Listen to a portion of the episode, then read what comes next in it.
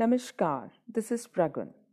We all know twenty twenty is about to get over, the year full of revelations, realizations and reflections. The lockdown and pandemic was a tough time for all, the doctors, nurses and health workers, the police corps and security services, the courier delivery boys, the shopkeeper and local vegetable guys. They all came as saviors, they all came as warriors.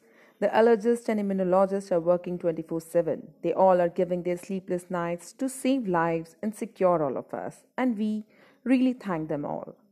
We are silently praying. We are continuously hoping. We are keeping with the trust. We are holding on the faith. We need the anxiety to leave. We need the crack to heal. We need this to change. We need this to end. But we are still holding it. Thank you all the Corona warriors and people who helped us to sail this crisis.